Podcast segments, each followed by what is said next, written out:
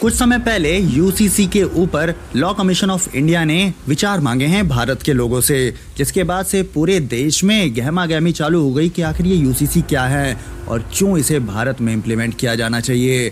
नरेंद्र मोदी ने अपने एक भाषण में तो ये भी कह दिया कि यूसीसी के मामले में विपक्ष देश को बरगलाने की कोशिश कर रही है, जिस पर विपक्ष ने ये कहा कि नरेंद्र मोदी पहले यूसीसी हिंदुओं के लिए लाए, बाद में मुसलमानों के लिए। हिंदुओं में जो कास्ट में डिवीज़न है, कास्ट में जो भेदभाव होते हैं, उनको पहले बंद किया जाना चाहिए, ना कि मुसलमानों के कानून को मॉडिफाई करके यूसीसी के तहत एक करना चाहिए। यूसीसी क्या है और क्यों भारत को अभी इस समय इसकी आवश्यकता है, कितनी पुरानी ये डिबेट है, सब कुछ जानेंगे इस पॉडकास्ट में। बने रहिए अंत तक। मैं रवि मिश्रा स्वागत करता हूँ आप सभी का और पॉडकास्ट विद रवि मिश्रा के एक और सुनहरे एपिसोड में।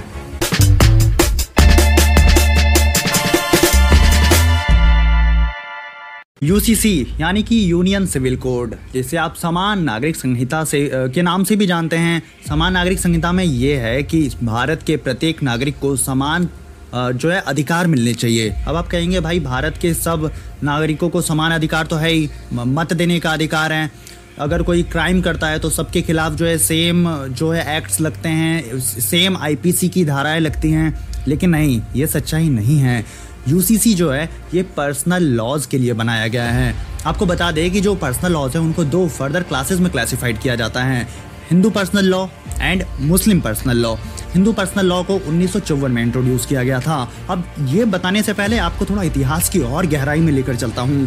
बात तब की है जब भारत में राजा महाराजाओं का शासन हुआ करता था।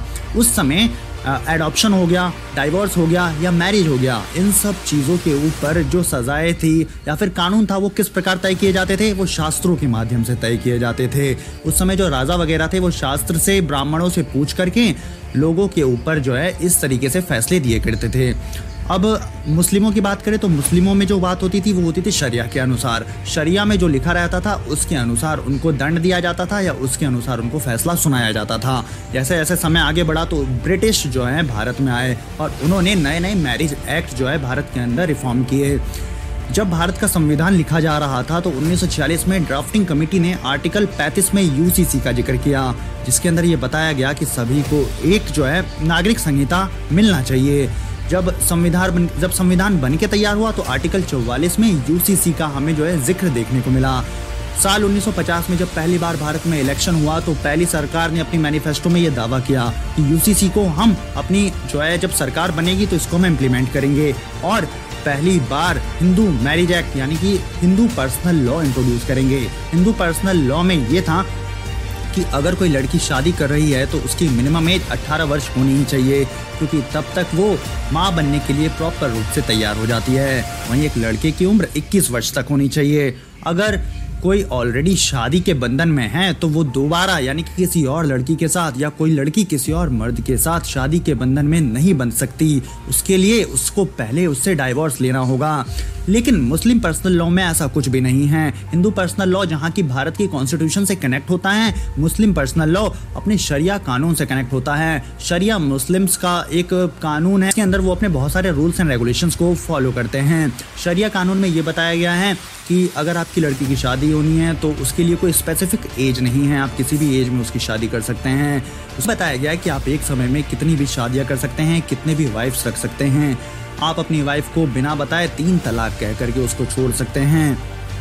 अगर आपको आपकी पत्नी से बच्चा नहीं मिल रहा तो उसके बाद आप दूसरी शादी भी कर सकते हैं। ये सब चीज़ें मुस्लिम पर्सनल लॉ में बताई गई हैं। लेकिन अब बड़ा सवाल ये कि क्या यूसीसी के आने से ये सब चीज़ें खत्म होंगी? चलिए अब एक केस के ऊपर नज़र डालते हैं। बात है साल 1985 की। मोहम्मद अहमद खान और शाहबानो बेगम पति पत्नी थे। शाहबानो बेगम ने मोहम्मद अहमद खान पर आरोप लगाया कि उन्होंने उनको बिना कोई वजह के तलाक दे दिया और वो और उनके 5 बच्चे अब सड़क पर आ गए हैं। शाहबानो बेगम ने सुप्रीम कोर्ट से गुहार लगाई कि उनको गुजारा भत्ता मिलना चाहिए, लेकिन उस समय सुप्रीम कोर्ट भी उनकी मदद ये कहकर नहीं कर पाया कि मोहम्मद अहमद खान पर मुस्लिम पर्सनल लॉ काम करता है और जिसके अनुसार उनको गुजारा भत्ता नहीं देना पड़ेगा। और वो समय पहली बार था जब सुप्रीम कोर्ट को भी यूनिफॉर्म सिविल कोड की कमी महसूस हुई थी। इसके बाद अगला केस हमें देखने को मिला 1986 में। ये केस हुआ था मैरी रॉय और केरला स्टेट के बीच में। जिसमें इन महिला ने अपने तुर्कों की जमीन में आधा हिस्सा मांगा था, लेकिन उनको क्रिश्चियन विमेन होने के नाते आधा हिस्सा नहीं दिया जा रहा था। हमारे पास दर्जनों भर ऐसे केस हैं जिसमें सुप्रीम कोर्ट या हाई कोर्ट अलग अलग धर्मों के पर्सनल लॉज के आड़ में फैसले को खुलकर नहीं दे पाते हैं। अब अगला बड़ा सवाल ये है कि आखिर यूसीसी को राजनीतिक मोड़ दिया ही क्यों जा रहा है? तो इसका जवाब बहुत सीधा सा है कि सभी पॉलिटिकल पार्टी ये चाहती हैं कि उनका फायदा हो। इसमें आने वाले साल में लोकसभा चुनाव है। लोकसभा चुनाव को देखते हुए अभी हाल की एनडीए सरकार ये चाहती है कि वो यूसीसी को फटाफट लागू कर दे और जिसके बाद लोग उनके फेवर में आएं और उनको वोट करें।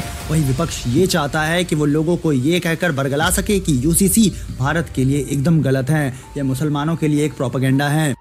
भारत में यूसीसी का मामला गरमाया हुआ है, लेकिन यूसीसी क्यों भारत में लागू होना चाहिए और क्यों नहीं होना चाहिए, कुछ फ़ायदे और नुकसान मैं आपको बताता हूँ। पहले फ़ायदों की बात कर लेते हैं। तो यूसीसी के आने से जस्टिस और इक्वलिटी सभी लोगों के लिए एक समान हो जाएगा। किसी रिलीजन और कास्ट का कोई भी प्रभाव नहीं पड़ेगा। किसी को ऊंच या नीच नहीं कहा जाएगा। सभी को एक नज़र से देखा जाएगा। हमारे लीगल सिस्टम में क्लियरिटी आएगी। और जैसे पीछे हमने आपको कुछ ऐसे केस स्टडीज बताए थे जिसमें सुप्रीम कोर्ट के पास यूसीसी का सहारा नहीं था, सुप्रीम कोर्ट और हाई कोर्ट को यूसीसी का सहारा भी मिल जाएगा। लेकिन अब नुकसान ये है कि क्या भारत का प्रत्येक वर्ग, प्रत्येक नागरिक इसको एक्सेप्ट करेगा? क्या सरकार इसको प्रत्येक नागरिक तक पहुंचाने में सक्षम हो पाएगी? यूसीसी को पूरे भारत में यूनिफॉर्मली कैसे इम्प्लीमेंट कराया जाएगा? ये सबसे बड़ा चैलेंज होगा सरकार के लिए। भारत डाइवर्सिटी का देश कहा जाता है, लेकिन यूसीसी लाकर पूरे देश को यूनिफॉर्मिटी में पिरोने की कोशिश की जा रही है। तो क्या इसमें सरकार पास हो पाएगी? ये भी एक बहुत बड़ा सवाल है। जाते जाते एक सवाल आप सबके लिए, क्या यूसीसी सरकार लेकर आएगी भी?